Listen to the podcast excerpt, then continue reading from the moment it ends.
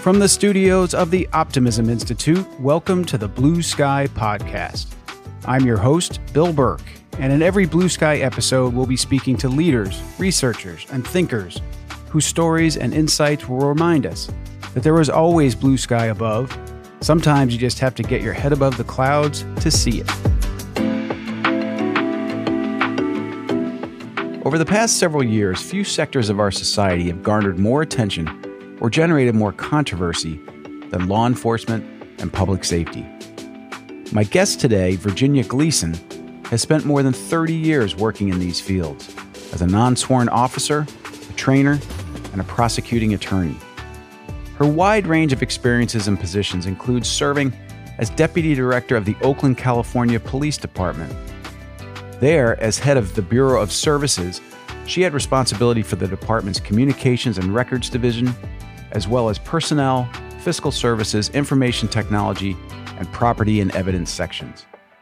Earlier, in Seattle, Virginia served as criminal justice policy advisor for that city's mayor and was the chief strategic advisor to Seattle's police department. She's also held senior leadership roles within the King County Sheriff's Office in Washington State and the Port of Seattle Police Department, and was a senior deputy prosecuting attorney in the King County Prosecuting Attorney's Office.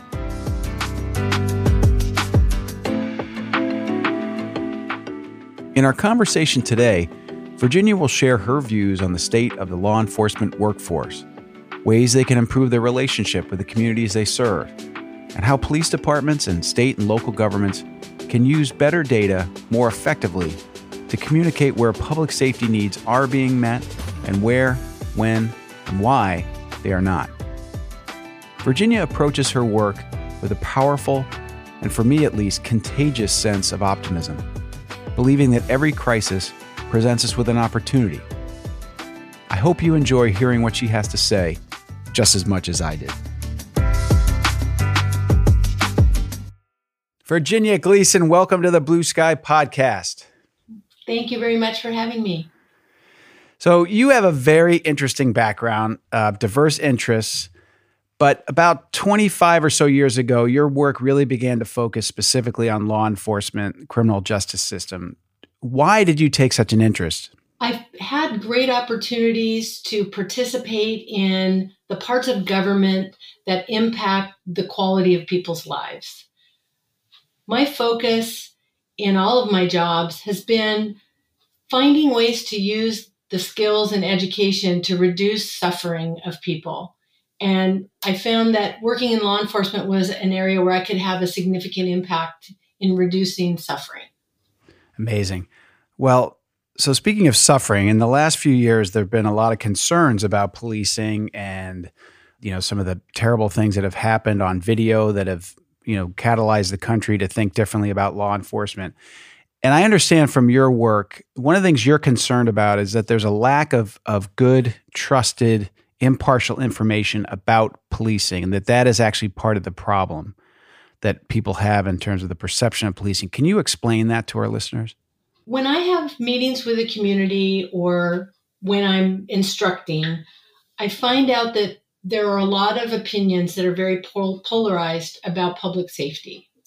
And when you have the opportunity to, to really spend time with people and find out what they are basing those opinions on, it became apparent to me that a lot of it was based on anecdotes or news headlines, but they didn't really know the facts behind it. And there was a time when I was working at a department talking with a community about some of their concerns about internal accountability for the department I was working for. And a and this was a pro law enforcement group I was speaking to. And they said, well, the problem is the numbers of times that you are killing young, unarmed men, often who are members of uh, the local minority group, whether Hispanic or African American, and that that's why we are losing our trust in your your profession. And that particular department I'd been working for about three and a half years. We had had two shootings that were fatal encounters with members of the public, and the scenario they're talking about had nothing to do with either of them. and these were good people who wanted to support public safety. And I realized that they didn't have the information. And then I thought, I looked inward and I was responsible for a bureau of my department that had all the IT and all the facts and all the crime data. And I wasn't doing a good job sharing that information with policymakers and with the public. So I I began to feel that it is an obligation of the people in public safety to really share their information, but to do it in a way that is objective and easy to understand. And most criminal justice data doesn't that that's not easy to do. It, it is a very important obligation of the system that has so much power over people's lives to really share that information in a way that people can trust. And is that part of it? That the information's there, but it's not shared. There's not enough transparency. Is that part of the issue? Transparency between police and police data and the community? Well, a few years ago, they started a police data initiative, which was very well intended, but it puts information out in these public data portals that are very hard to use. And the numbers are so large and the system is so complex that it doesn't really give you the information you need in a way that it's usable. So, working with a local tech company in Seattle and then uh, spending some time looking at police information that was easy to understand, I started focusing on how we can share the information in a way that is understandable the whole criminal justice system is so complex and it involves a number of moving pieces. So there's a, a great book called Making Numbers Count that helped me envision different ways to show the data that was still honest, but would put it in context of all the contacts that people have in the criminal justice system so that they weren't focusing so much on a very rare occasion. And don't get me wrong, those rare occasions, some of them are just horrible and they need to be fixed. And we need to look where in the system it's best to fix those. Right. No, I'm glad you said that because I, I, I know that your your position is not that terrible things don't happen. It's just they don't happen in the numbers that a lot of people are led to believe um, and that there's a lot of good that's being done as well. And so, a lot of your work, I know, is to address those bad things that have happened and try to make sure they don't happen again. But at the same time, to help educate folks um, about the reality of the data. One thing you've said a few times is you use the word complex or complexity, and I hadn't realized it until a discussion last year that I was involved in. Just how fragmented U.S. policing is. That that these police forces are incredibly independent as you get down into even small towns. There's not always even much influence from the state, as opposed to other parts of our government apparatus where you have the federal government, you have a state government, it's all sort of lines up. Eh, can you explain to us that the policing is quite fragmented as you get down into individual markets? Isn't that right? That is correct. There's 18,000 individual police agencies in the United States and they are governed by a patchwork of rules that is very different. And the majority of the departments we have in the country are have fewer than 20 officers. So we are not supporting them in the way that is appropriate for the the complex issues they have to deal with and you have a 20 person department maybe that doesn't have uh, a full-time IT apparatus and they don't know how to create some of these tools to share information with their community. And when we look at the number of the small departments and the types of resources we give them, it's all well intended, but it's not really helping them either do internal accountability quickly or to share information with the public. So that's really my the the departments where I feel this great need and great attachment to are kind of the small and medium sized departments, but that's you know 90% of the departments we have in the United States.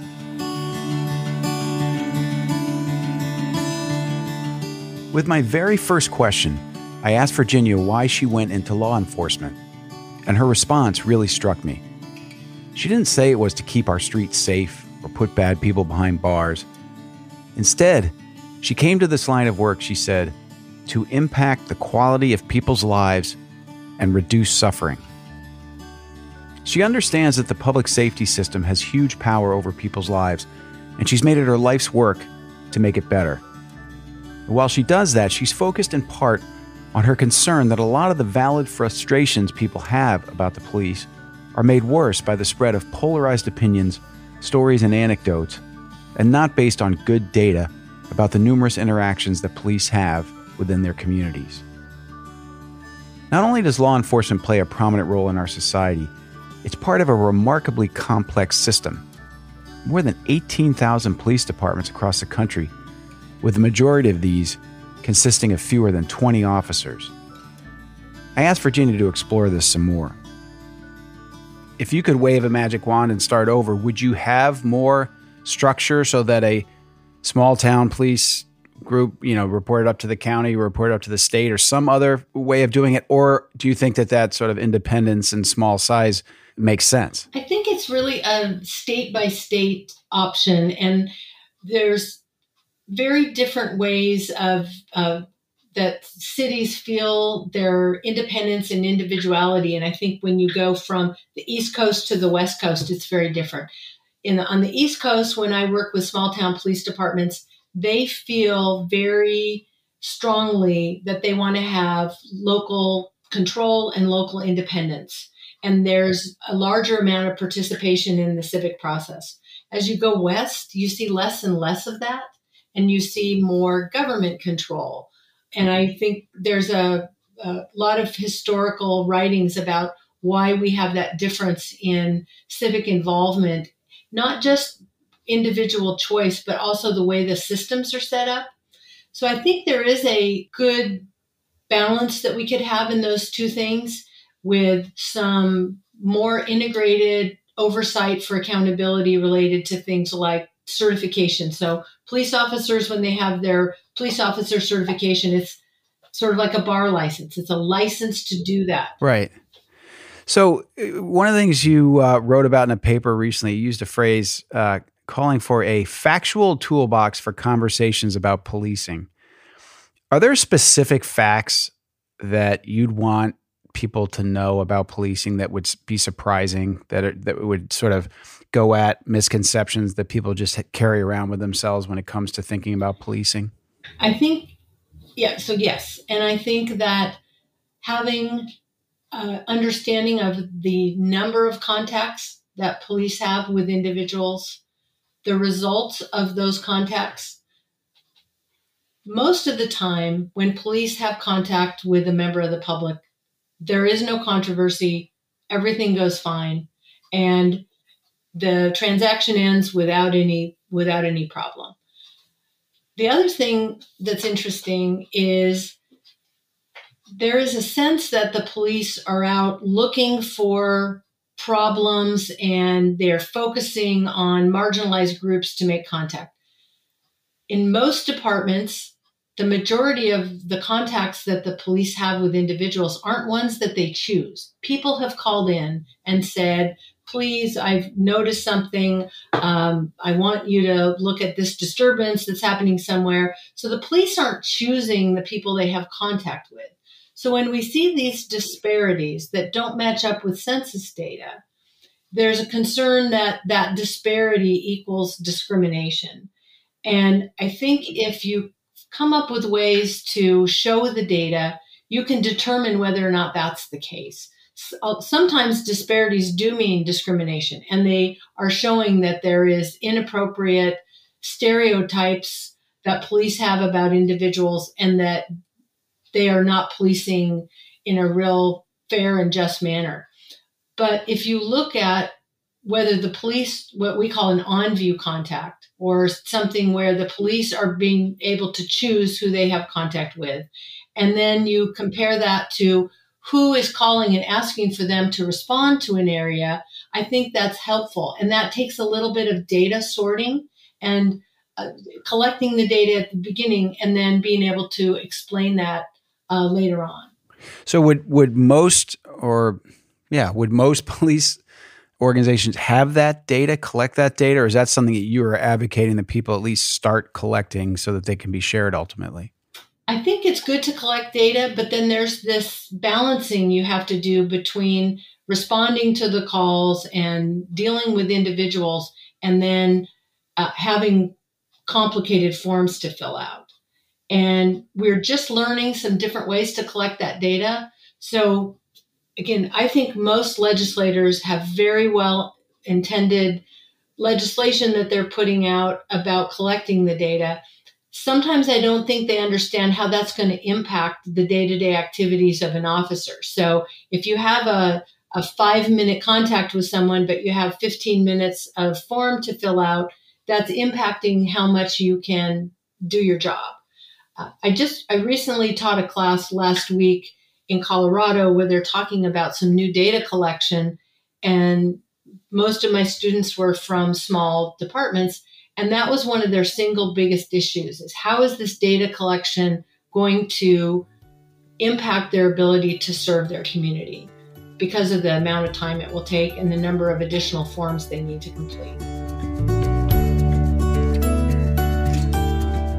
Before this conversation, I hadn't thought about the notion that most of the times that police officers have encounters with the community, it's in response to a call. Virginia explains that this dynamic can cause challenges when studying data about the appropriateness of law enforcement interactions.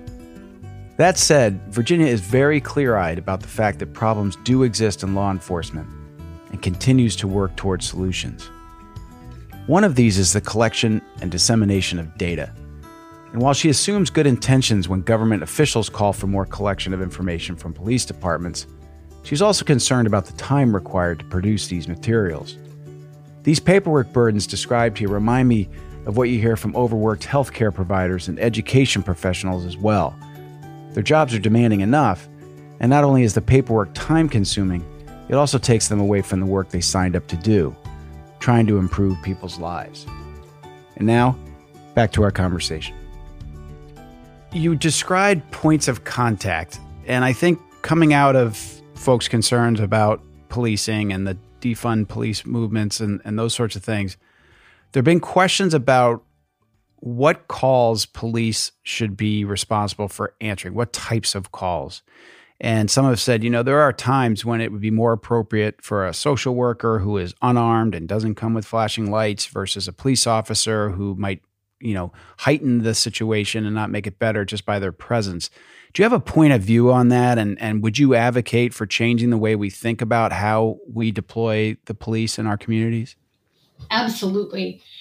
And I have never met any law enforcement personnel who are opposed to having additional resources to address these types of calls.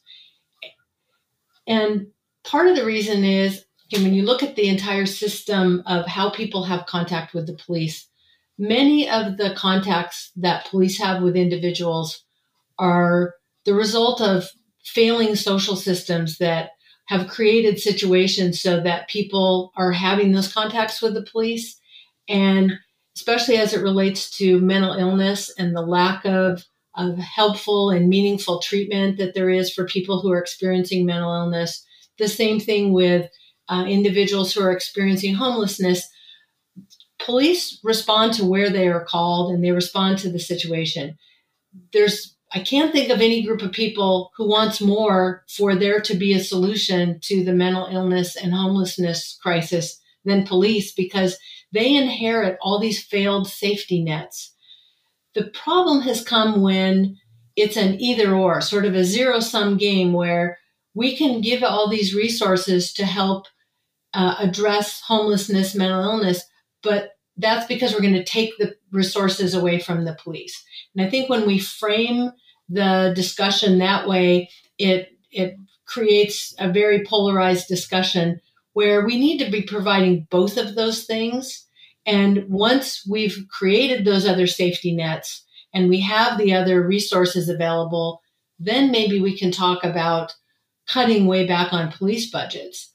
But until that time, I think that we're unnecessarily creating a, an antagonistic discussion about you know these alternative response options.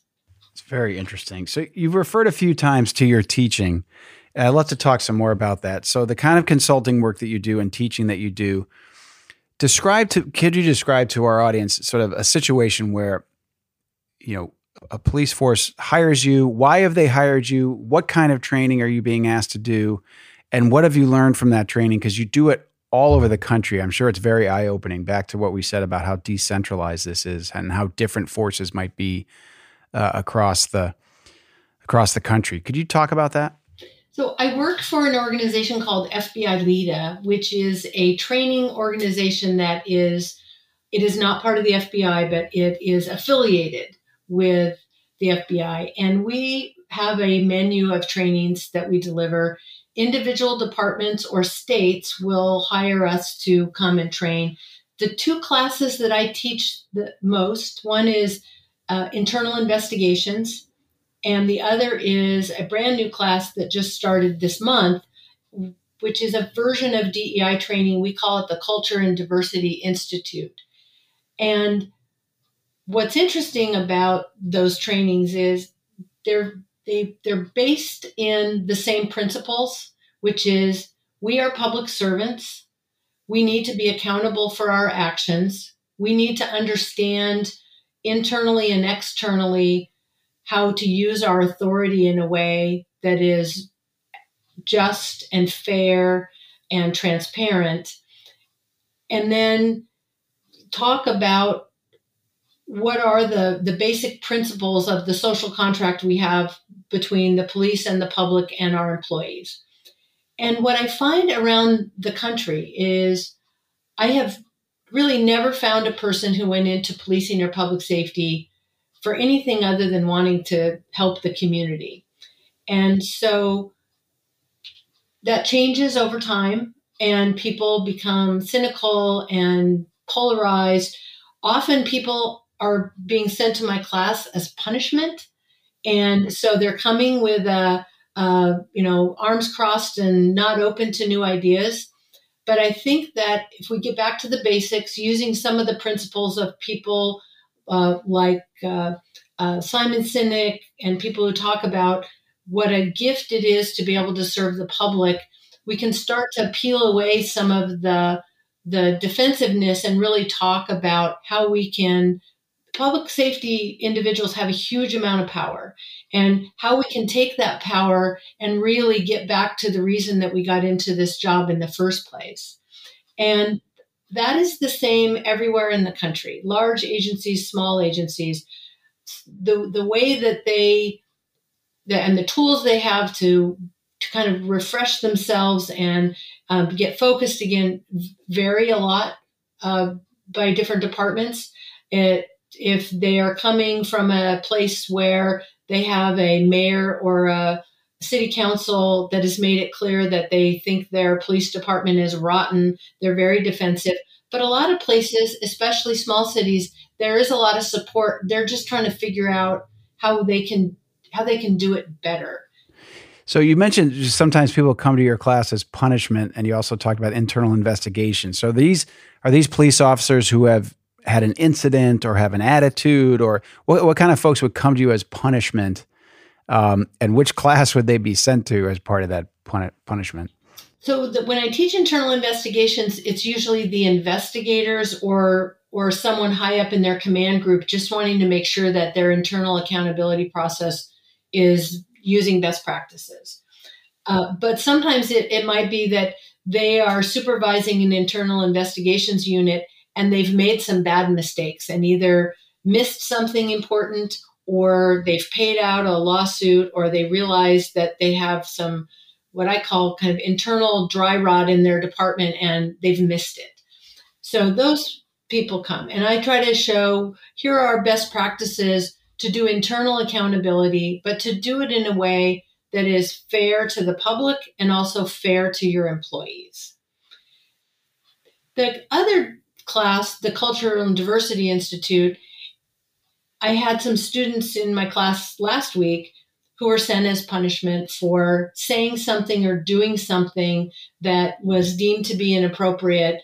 And they tend they ended up being some of the most valued input to my class because we I try to give people the confidence that we can have open discussions and they can say what they think. We use Chatham House rules in uh, in the class, and after about a day of talking about across the country why there are legitimate reasons that people do not trust the police the conversations were really very helpful. We also talked a little bit about stereotypes and how, when we look at the small slice of the world that people in law enforcement have contact with all the time, how we develop unhealthy stereotypes that do not always help us make do the best investigations or make the best decisions because we don't see the whole breadth of a community. We tend to see the people who are having problems and it changes us. It's really interesting, and it's it is sort of an optimistic approach when you think about bringing them back to why they went into this field in the first place.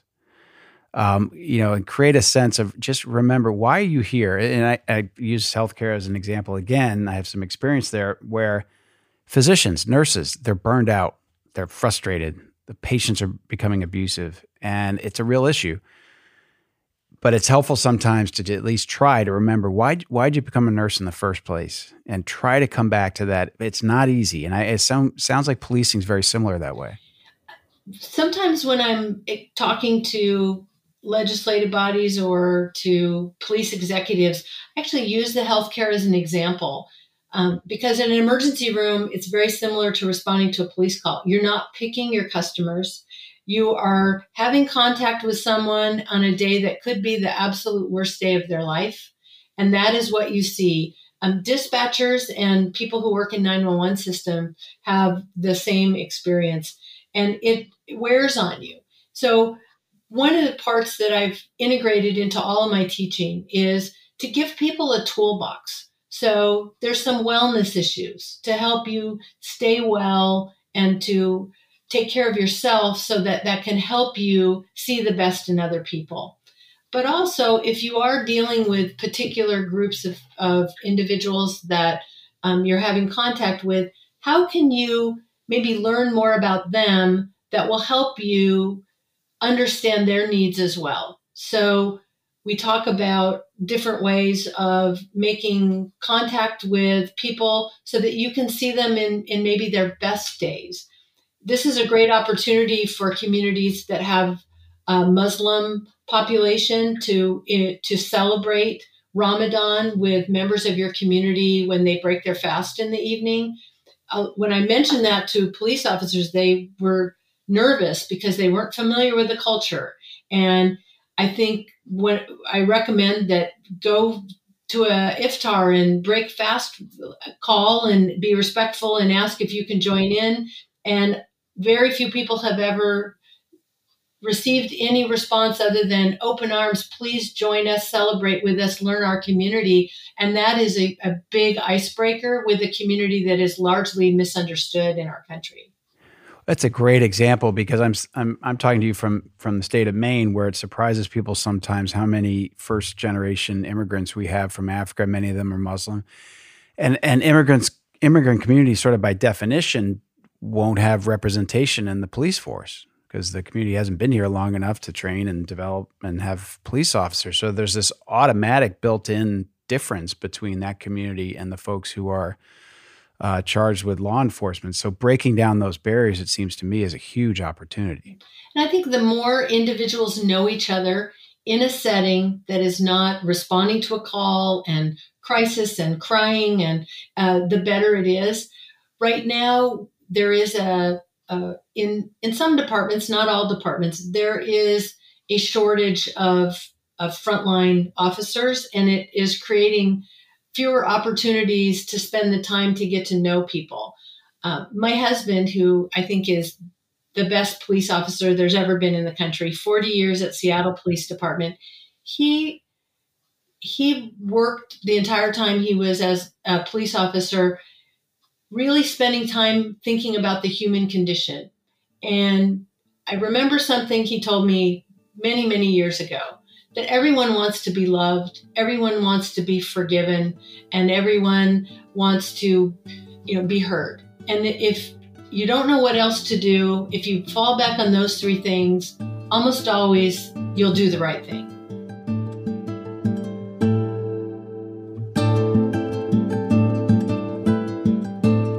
There are so many important subjects to talk about here, so please bear with me. The first is failing social systems, and it's remarkable how often this comes up when you look at some of the challenges we face in this country. On an earlier Blue Sky episode, we spoke about education with Rob Watson, and he described how many of these same issues homelessness, poverty, mental illness create significant challenges for our school systems and educators. Likewise, with Dr. Tami Benton, at the Children's Hospital of Philadelphia. She described the huge and too often unmet demand for pediatric mental health specialists.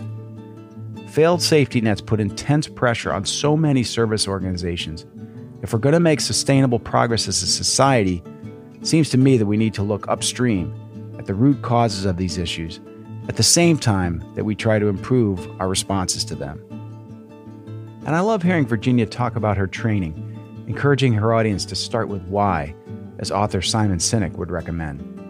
Public safety officers and their departments have huge power over people, and individuals working in the field should always remember why they joined in the first place to help people and keep communities safe. Internal investigations are a fascinating field. These are situations fraught with tension and potentially distrust. See the classic Al Pacino film Serpico if you haven't already.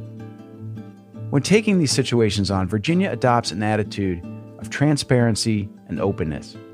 She mentions Chatham House rules, and if you're not familiar with these, they're a set of guidelines that encourage openness by having participants agree that if they share with others a detail or opinion expressed in a conversation or meeting, they will not disclose the identity of the speaker. In today's culture, where people are often hesitant to say what's on their mind for fear of retribution, these rules are a great place to start. And I'm a huge fan of assuming good intentions. We're all susceptible to being overly suspicious of others, and seeking out chances to see people at their best is a great thing to do. Understanding culture is huge also, and we know that working with immigrants who are new to this country can be fraught with tension. Virginia's thoughts on law enforcement officers getting to know these communities in times when they're not responding to a call are really encouraging and make a ton of sense. Of course, staff shortages and other obligations make this difficult, but the work is worth the effort. And how about the words Virginia attributed to her husband, a retired police officer? He said, Everyone wants to be loved, everyone wants to be forgiven, and everyone wants to be heard. If you don't know what else to do, fall back on those three things. Incredible advice, regardless of your chosen profession or place in the world. Now, finally, getting back to our conversation, Virginia turns to how she trains law enforcement to respond when situations are more problematic and life threatening than just a routine visit. There are also very dangerous and very complicated situations that they're coming in contact with, and they're not always going to do it right. But if it's mistakes of the heart, um, are different than mistakes of the head. And really, if we can focus on, you know, caring for people and using principles, there, there's a, a professor at Yale named Tom Tyler who has developed a whole body of research called procedural justice. And it's very applicable to law enforcement, where you let people have a voice, you let them tell what their concerns are, whether it's at a traffic stop where they're explaining why they're speeding or their tabs are expired. I think that is the most important giving people a voice, letting them know that the, they will be treated fairly based on the facts of their situation, and that the system is trustworthy. Even people who are given tickets after a traffic stop where those things happen, they're more satisfied with that transaction they had than if they're not given the opportunity to explain what has happened. And I think those are just good principles of life. Sure. Absolutely. And have you been brought into police departments that have recently had one of these terrible experiences where you know something awful happens and it's known around the country around that area and and you've got police officers who are either in trouble for that, they're being punished, they they may be not so great cops that need to be moved out. They may be great cops who need to be rehabilitated. I mean, can you talk about some of the more challenging cases you've had to tackle? Well, one of my neighboring departments here in Washington has three officers who are currently, um, they've been charged with the death of, of someone who died in custody. And it is very hard on the department. And it's not that they're all rallying around tactics that maybe were not good, but it's how do we recover from this? And a long time ago, about 20 years ago, their police chief killed his wife and then killed himself. And so spending time people with with departments and saying how do we regroup from this? If we do have individuals in our department, how can we go about putting systems together that we can identify those people before something really bad happens? And it's a lot of self-reflection that can be very hard because it often makes you look at your hiring process, your training process, and whether or not people who are who are moving in influential areas in your department uh, have risk factors that you should be identifying early. And that's where some of the data data tools can be really helpful as long as you're implementing them in a way that is fair. So when i talked about those procedural justice principles when i train and i map a lot of systems i have this graphic that I use to say, here is an opportunity that you need to take a step back because this is a complex. Get up on the balcony, like we talk about, and say, Am I creating this policy or this training or this decision in a way that meets these procedural justice principles? And I think it's uh, something, if you're willing to honestly look at, at how things got to be the way they are, that you can do a lot of self correction and I think showing that graphically is a lot different than just having a, a chat session, but really showing it in a way that is evidence of a, a willingness to self evaluate and self correct and go to the public and say, we were making some training mistakes, and now we think that we want to do better in the future to serve you better.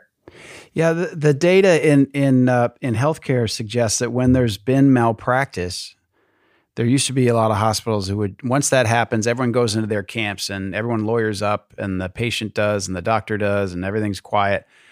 Versus today, more and more hospitals are saying when we make a mistake, we're going to study it. We're going to we're going to talk to the the family of the person who was harmed or the person who was harmed, and all the and people at first thought, oh, that's a terrible idea. You're admitting fault. It's going to blow up and just the opposite happens. There's much more the, the if you do have to settle the case the the cost is less. People are they just want to be heard. They want to hear you apologize. They want you to acknowledge the mistake and show that you're making steps to correct it from happening again in the future. So it sounds like that's part of what you try to advocate in policing as well. Yeah very much. And one of the comments that often happens in class when they talk about these numbers of prosecutions there have been of police is a comment that many more people die each year by mistakes that are made in medical systems but they're not prosecuting emergency room doctors and they're not advocating that more people get prosecuted. I think they're using it as a comparison is there are some times when there are mistakes made and let's figure out a better way to recover from them than the types of conversations we're having now. I would think some of the challenge in your work, Virginia, is is working with legislators or or helping police departments work with legislators, the media, people who have had little or no experience in policing, right? And it's a very very specialized uh, type of work. I, I, can't imagine being a police officer. I remember um, in a driver's education class, when they were talking about what to do when you get pulled over, and they said something about you know keeping your hands visible and all that stuff. And I'll never forget what the person said. They said, oftentimes that police officer might be as nervous as you are because they don't know what what they're coming on, and it's always stayed with me because I always think, well, they've got all the power. They're so I, I wonder if you if you've done work trying to educate folks who who legislate, work with, supervise in some cases police departments to better help them better understand what the life of a police officer is like? We we do, and unfortunately now with short staffing, that's harder to do. But I do, I think there are ways that are, that you can help the public understand better. A lot of departments have citizen academies where someone can uh, go through a six or eight week program, a couple nights a week, and they can understand what's involved with the training, what the risks are. Working with legislators is more difficult because the criminal justice system is so complex that it doesn't match up very well with the election cycle or with the budget cycle. And there are people who, uh, I call them conflict entrepreneurs. There are people who they they run on the conflict, and if the conflict isn't there, their their platform for having their voice heard in the community is gone. So there are legislators who thrive and, and people in general who thrive on the controversy. I think that's a small number of people, but they have a very outsized and loud voice. And the media, in my opinion, is really not the problem. I think that we have an obligation to find ways to share objective facts and truths with the media, and we make it too hard, knowing that their news cycle has gone from let me uh, I'll get something to you before printing time. So you have till two o'clock in the morning to, you have 15 minutes to get this information out. And there, this tech company that I'm working with that's based here in Seattle, they are true believers of uh, having technology be a helpful tool to help everyone do their jobs and see information in a way that's helpful. They have some really talented data visualization people who've spent the time to say, what is the best way for us to get this information to the public? So we've looked at ways using maps, we've looked at ways using uh, other types of, of graphic tools that the media can have access to without having to contact the department. So these public safe facing dashboards mostly. And I think the media, most of the time, wants to have correct information out there. We just make it really hard for them to get the information.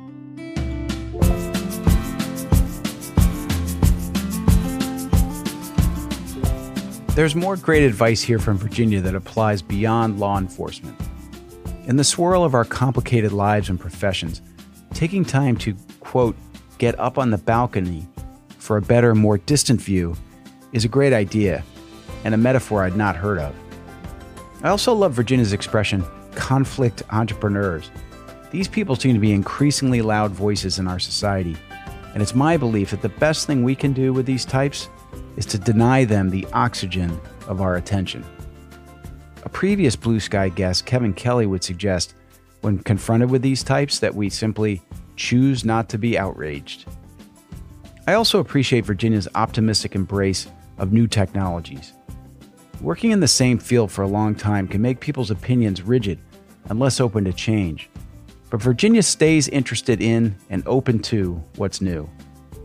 Getting back to our conversation, I asked Virginia to talk some more about data and how, while it's important to produce and share, it's harder for smaller police departments to produce it. NYPD and Chicago PD, they have huge, big IT departments, but remembering that the large number of departments in the country are very small and they don't have sophisticated IT departments. So creating a, an accelerator or a toolbox that is useful to the very smallest departments um, and something that can be scaled up is very helpful. And so working with this company and the I keep mentioning them, Slalom. They're a local Seattle company, but they're they're all across the nation they have really decided that they want one of the the solutions and part of the value that they bring to governments is to bring them ideas that maybe they haven't thought of before that are easy to implement and they can start sharing public safety data with internally so people can self correct as well as externally. So we've got a couple samples that are in the works that are, I think, changing the way the media, the public, and the legislatures have information to use to make these important decisions. It's really interesting. And it sounds like it can also, like you said, be a great internal tool because, as you said, these departments are far from perfect. They've got things they need to work on. And lacking that data for their own assessment is a huge issue, I would think. So this is a big positive all the way around. Yeah. So there's a whole internal accountability process that we call early intervention systems. And the idea is that you want to look to see if someone is having a number of negative things happen, whether it's they're crashing their car or they're getting complaints or they're using force or they're missing work. What can we do to look to see if there's a problem? A lot of times you're going to see all those individual data points and there's no problem at all.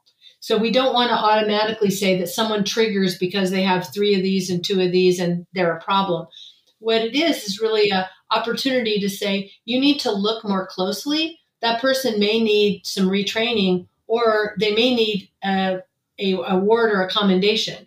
So you don't want to assume that just because there is this the they're an, they're an outlier somewhere that there's a problem. It is just a supervisory tool that you can use to do more internal uh, internal analysis.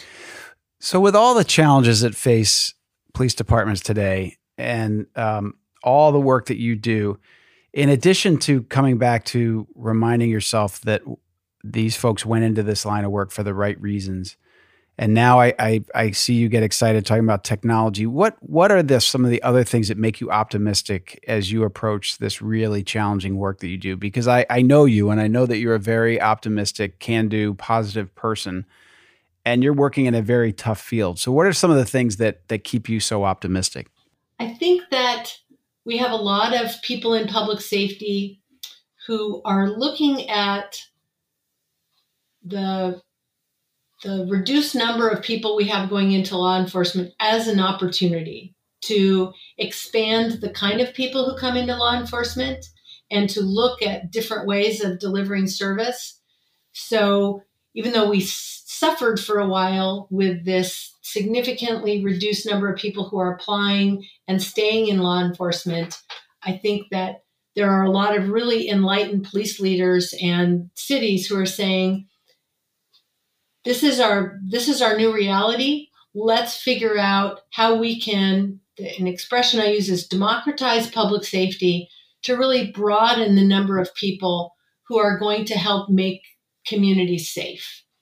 And i think that breaks down a lot of barriers between law enforcement personnel and the public when we start expanding the people who get to come into the law enforcement tent. I think that civilianizing a lot of functions of policing not only has a financial benefit, but it also broadens the experiences that there are within departments. And some of the initiatives that are out there to uh, create community based safety, because ultimately, safety is all of our responsibility. When you look at whatever version of the hierarchy of needs, safety is one of the most significant and important needs that everyone has and how can we broaden the answer to public safety to include everyone which i think breaks down some of the barriers with the public is more effective it's more efficient.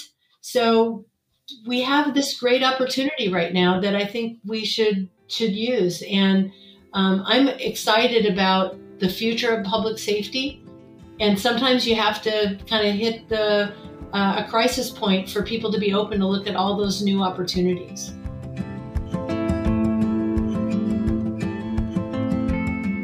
The ability to see opportunities coming out of a crisis is a classic hallmark of an optimistic take on life. People will do terrible things resulting in bad outcomes. That's a given. But how we respond and seize the chance to improve is where we all can make positive difference. Virginia has a great idea when it comes to democratizing public safety. The more we can make this a shared community responsibility and break down barriers, the better off we'll all be. Now, back to the final minutes of our conversation, picking up after I asked Virginia a question about how she sees broadening the law enforcement and public safety workforce. Part of it will be having individuals without police commissions have more roles in police departments. Just, and again, medical is a great example. We've broadened the levels and the uh, expertise of different people in healthcare to provide more service to more people. Uh, I'm an example. I was a bureau chief at a couple of my departments as a non sworn person. I supervised sworn people. I had hundreds of people in my bureau. And that was new at almost all the departments where I worked, that they'd never had a person with my type of experience there.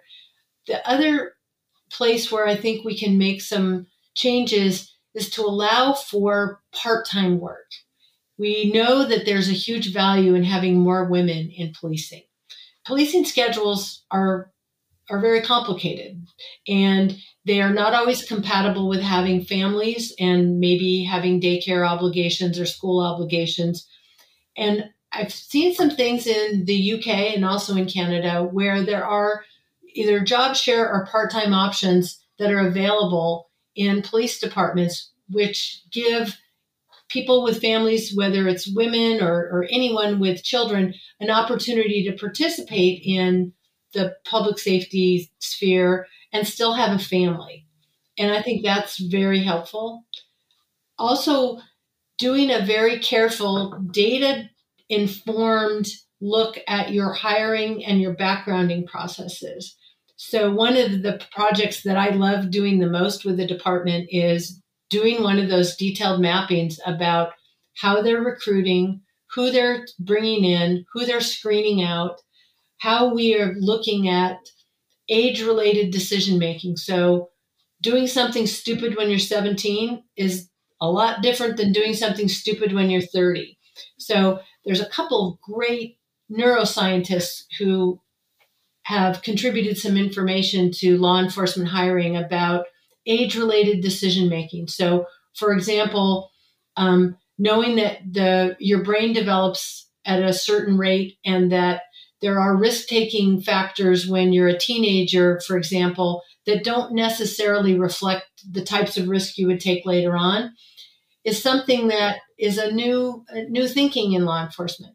And I think that also helps broaden the the types of people and uh, allows some people who maybe haven't made the best decisions in their life, but they're doing better now to be part of, of public safety. And I think there's a huge value in having those people in departments. Absolutely. It's it's another form of almost second chance opportunities that people deserve uh, with with the right checks, obviously, with the right background checks. But like you said, maybe taking those a little bit differently depending on the the timing of some of these bad decisions. I call that my Moneyball hiring. So I, I, I would try to explain to them because, of course, I'm a huge baseball fan. Moneyball hiring, finding those diamonds in the rough that other people are not taking that are just right for your organization. I love that. And then training them properly, and then they'll be incredibly loyal, hardworking, great people.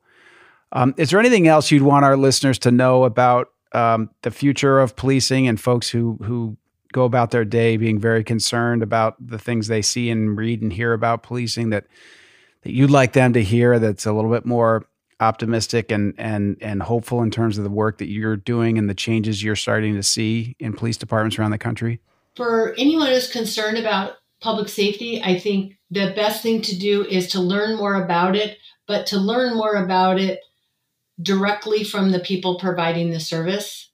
Go on a ride along, participate in a, a citizens academy, ask for more data from your departments show up at public hearings and, and hear what people have to say. So I think if people become more engaged and get personally involved, they can help craft better decisions. I don't think they're going to love everything that they hear, but maybe they can help be part of a solution that is really uh, much more effective because we know the, the types of things we did the last couple years they were all well intended, but they're not having the positive effects that we wanted. So let's be open minded on both sides and try to do better.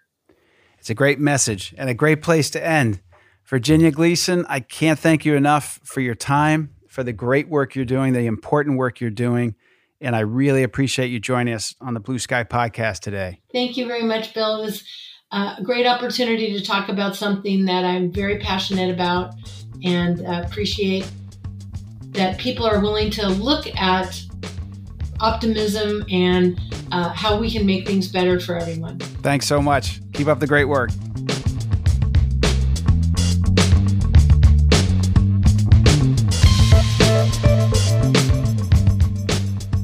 Once again, Virginia offers great ideas here about how to improve the public safety and law enforcement professions.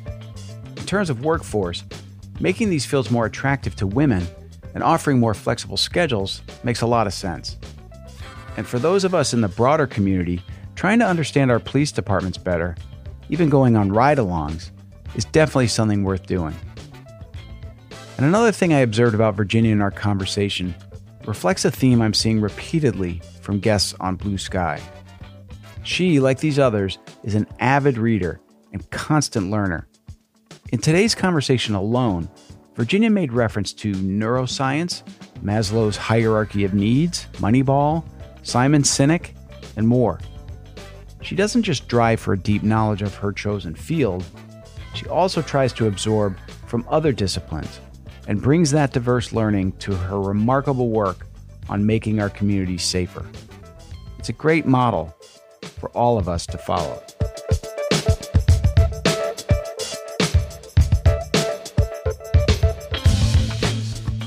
I hope you enjoyed and were inspired by my conversation with Virginia Gleason. If you haven't already subscribed to the Blue Sky podcast, you might want to do so and be sure not to miss any upcoming episodes. And we'd appreciate it if you have the time to give our series a review or rating, and also consider following the Optimism Institute on social media. Until next time, I'm the founder of the Optimism Institute and host of Blue Sky, Bill Burke, and I thank you for listening.